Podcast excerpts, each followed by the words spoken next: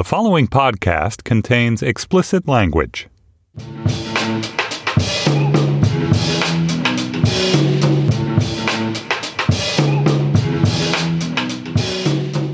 Hello, and welcome to the B side for episode 1646 of our national conversation about conversations about race, a fucked up cornucopia of resentment. I'm Anna Holmes here with MTV News senior national correspondent Jamil Smith. Welcome back, Jamil. Thank you.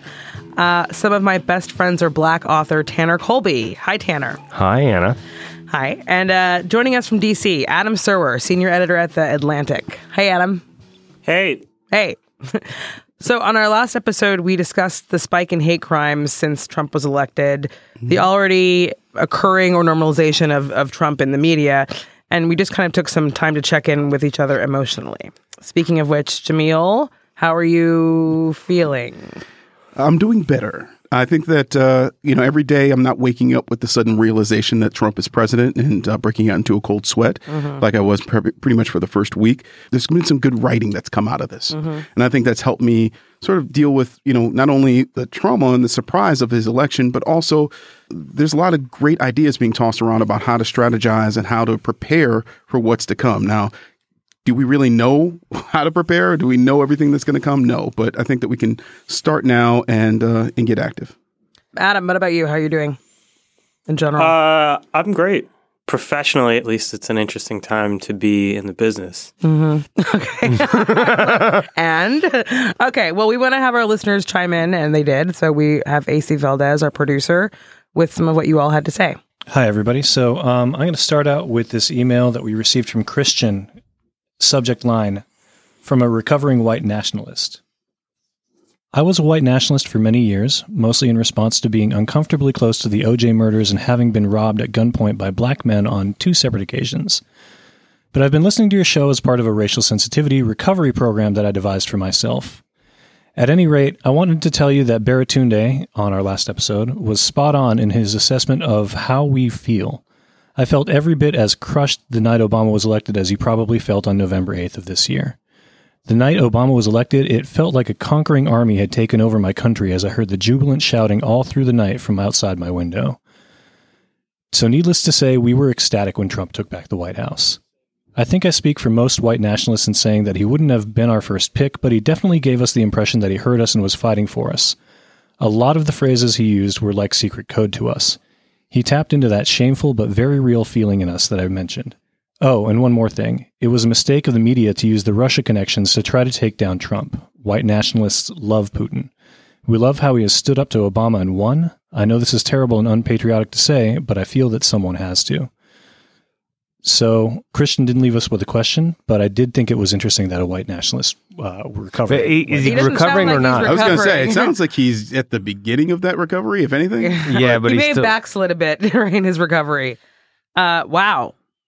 I think he's he's absolutely right in the sense that if you're a white person who accepts and embraces and sees your status rising with a changing America, if you're an educated urban like someone like myself, you know, I, I work in this area, I deal with people of color, I, I write about these things. The changing of America is a net boon for me. And so that's the framework that I see it in. And if you've been raised why are you personalizing it so much? Why is No, it a I'm- net because I'm- I'm you, com- I'm- you, I'm comparing- like a net boon to the country? No, what is a net boon to the country? But I also see it as a net boon to me, as opposed to this guy saying what he felt the night of Obama's election. And you know, for for 400 years, the premise of this status was that any white man, even the lowest status white man in this country, was at least better than black people. That was sort of like you know the the social hierarchy as it was understood. And in one night, and I don't think any of us necessarily really grasped how dramatically we were overturning that with Obama's election, even just as a matter of symbolism. We were saying that a black person who goes to Harvard and climbs that meritocracy ladder is in fact higher status or is perceived as higher status than someone like the listener. And that is a fundamental sea change in the direction this country was going. I don't know what you're saying, Tanner. I guess I don't, and I don't know what you're saying. You think he's right about? Like, what what is the listener right about? That he's he's right that to, to equate the way that perhaps some of us felt after Trump's election with the way that white people felt after Obama's election, because I don't think that's the case at all. And, No, and because the- Obama was not Obama was not an aberration in the history of, of American presidential politics, except for the fact that he was a black male. It wasn't like he had he he, he didn't spend his campaign or his life trying to blow up the very institutions or structures that that, that made this country work in the ways that I think Donald Trump was during his campaign. I guess I don't know what you're saying the listener is right about, and I'm a little irritated by that analogy that the listener made. Well, but I mean, just frankly, my grandfather, his whole life, he was a poor, he was poor white trash. He was a poor working white man sitting around his table, and he would say, "If you ain't better than a black man, you ain't shit." Mhm. Only he wouldn't say black man. That was the that was the status for those people.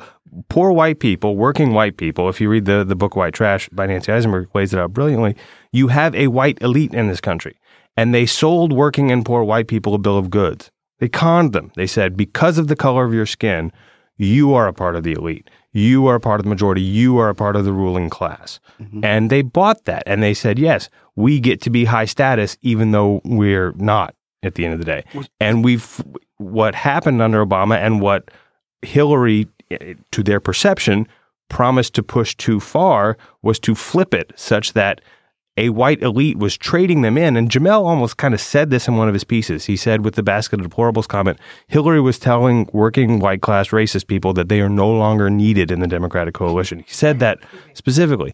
And so if you have Hillary and Obama, who represent the new elite coastal whatever as they see it, saying, all right, the white elite is now going to make common cause with people of color, and we're going to invite them into the governing coalition, and all you poor middle class and working class white people in the flyover states, you're now just going to be the white trash, is how they felt.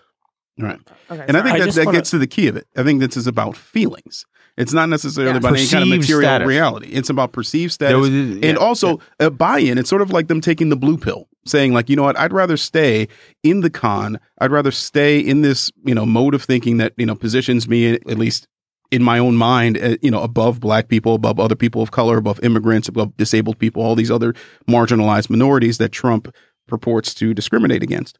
I think that what you have in that in that analogy though is a real fault is you haven't won anything. You haven't Right. won anything. Like no, no, no. They, they've con. They've now screwed themselves even more. Right. And, and, it, and it seems like, you know, even with his analogy, great, I'm glad he's a recovering white nationalist as he claims, but I mean, it seems like he's still to some extent buying in the con. I think, or if, unless he's just starting to speak from the voice of white nationalists who aren't similarly recovered. So I, I think there are a couple of things interesting about that statement. One of which is it's a hallmark of white nationalism that white nationalists view themselves as a kind of embattled minority, which is why he felt like that analogy was appropriate.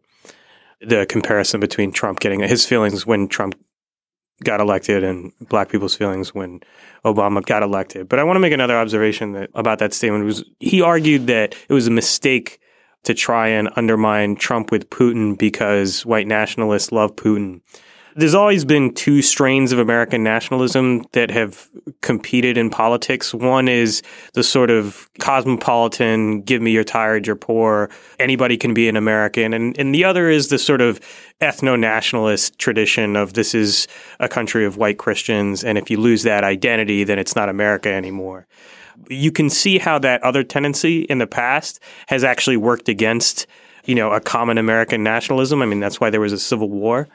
And in some sense, there was no way to undermine Trump or to make it seem like Trump was disloyal to the United States because he was so obviously committed to that ethno nationalist creed that the people who might otherwise have been persuaded that a, that say Obama was under the influence of nefarious foreign powers trusted Trump in part because his echo of white nationalist themes of white people being under siege by Muslims, Latinos, and blacks let them know that he was someone who could be trusted.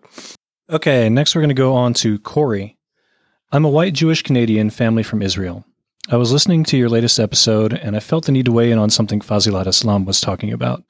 Uh, Fazilat, for people who haven't checked out the last episode, is a uh, Pakistani immigrant filmmaker and reporter. She mentioned the hatred she was seeing, especially in online communities, towards Jewish people and how surprised she was. I have to say, I am not surprised. Even here, living in Canada, land of Trudeau, we have seen a rise in hate crimes since the emergence of Trump, including a wave of swastikas being spray painted around our nation's capital in the last couple of weeks. From the time I was young, my mother, whose parents are Holocaust survivors, instilled in me the idea that they hate us. Who? Everyone. They're quiet now, but over and over again in history, when it comes time to single people out, Jews are right there, easy targets. I never felt like I believed her, but I suppose I did internalize it. And when I started receiving messages from people online showing images of dead Jews being thrown into ovens, I knew she'd been right all along. The truth is, none of us are the target until we are. For many Jews like myself, our white skin will only protect us so far. They hate us and they've always hated us. Why? Because they need someone to hate. I'm not quite sure I can get behind Fazilat's feeling that the community fostered over all our shared victimhood is an inspiring thing. I'm just not feeling it yet. I'm too worried right now about Trump and far right forces on the way in France, Germany, and potentially in Canada. But I do hope she's right that we'll all get through this together and come out stronger for it. Thank you so much, Corey. Adam. well, actually, mm-hmm. hold on. Let me say something and then maybe you can chime in first. It's interesting that we got that email because we were thinking about doing an episode about anti Semitism. And we didn't do it for reasons that had to do with one of the participants not being able to do it. And we might do one in the future. But I'm, I'm noting that this is something I think we should talk about at length on an episode upcoming. Adam was going to be on that episode, and perhaps he'll join us for the one that we do in the future. Adam, what do you think? So, uh, a lot of Jewish people I know are receiving a lot of hate online and have sort of been awakened to this reality. But I think, you know, there's a part of me that's, uh, you know, I'm, I'm sympathetic. Obviously, I get some of that hate when people realize that I'm Jewish. But this has been a reality for lots of other groups on the internet for a really long time.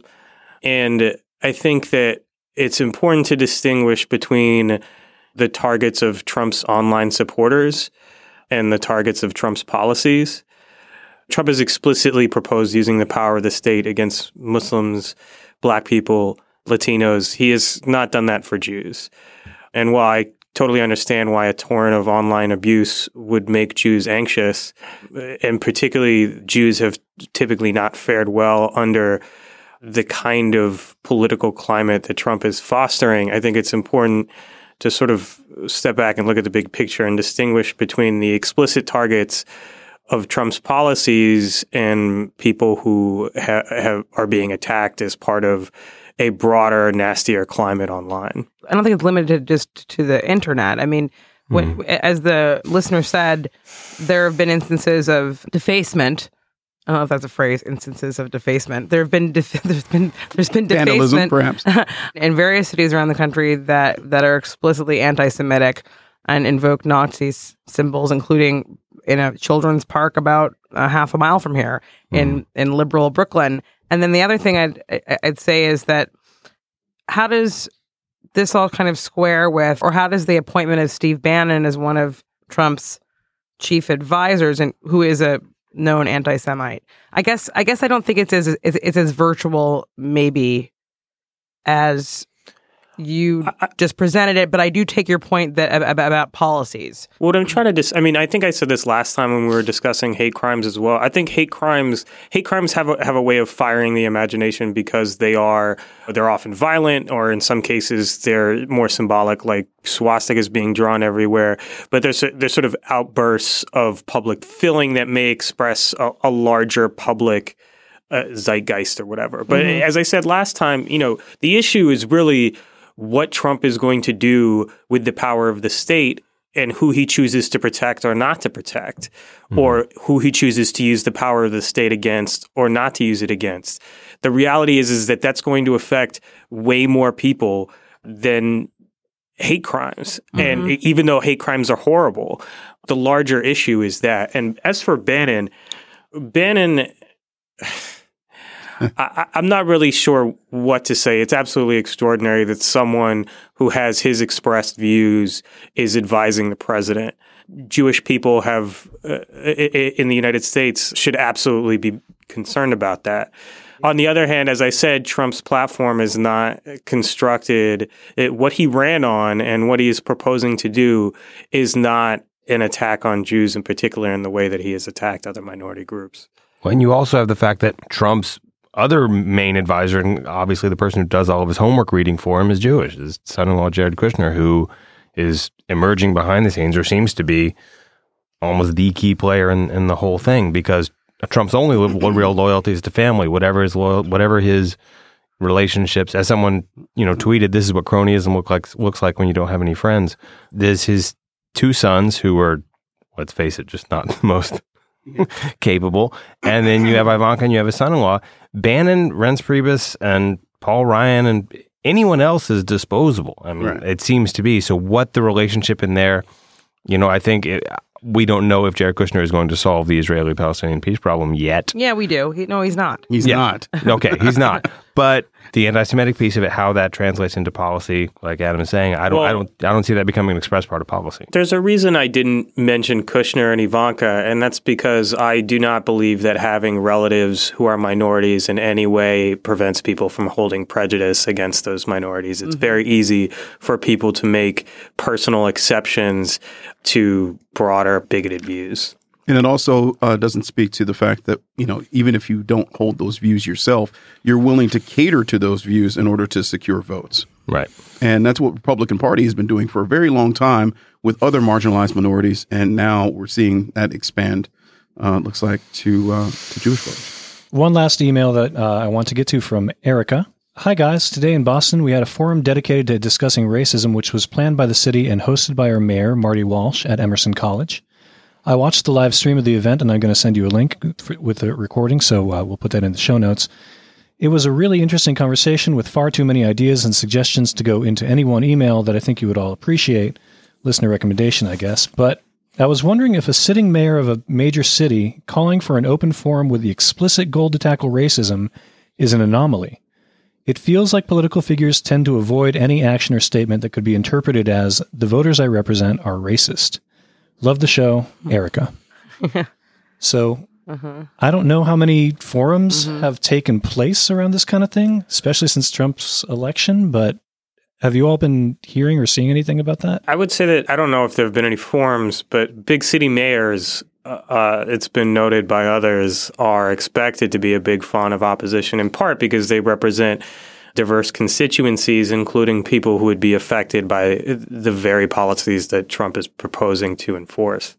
I'm looking more towards not just mayors, but also the states. I mean, you see this move, uh, Xavier Becerra to California, uh, c- congressman who's now going to be the attorney general, replacing Kamala Harris, who was elected to the Senate. Yay. If I don't, may speak for the Californian at the table, uh, the, uh, the the resistance we're going to see from that state in particular, I think, is going to be key. Not just with regards to mayors declaring, you know, sanctuary cities, but you see the University of California college systems declare that their campuses will be safe places for undocumented immigrants. So I'd like to see how the federal government plans to combat that because I anticipate that they will. Has anything has, has anything or has much been written ab- about this? I mean, it's very possible that a lot has, and I just haven't seen it. Adam, you read everything. Have you seen anything about this? about the potential showdowns between state governments and the federal government? Oh, well, a lot has been written about California. I, I mean, it, it, people are sort of comparing California under Trump to Texas under Obama, mm-hmm. which is that it's going to be the sort of vanguard of the legal culture war between a Trump administration that has an ethno nationalist ethos and a California that is increasingly left wing and represents a diverse, pluralist vision for the country. We're going to move on to the regular episode. So thank you to everyone who's tweeted, written, and called in. If you want to call us, give us a ring at 612 888 RACE. If you want to write us or send a nice, high audio quality voice memo, that's great too. The address is showaboutrace at gmail.com. Check your podcast app in a little bit because the main episode will be dropping very soon.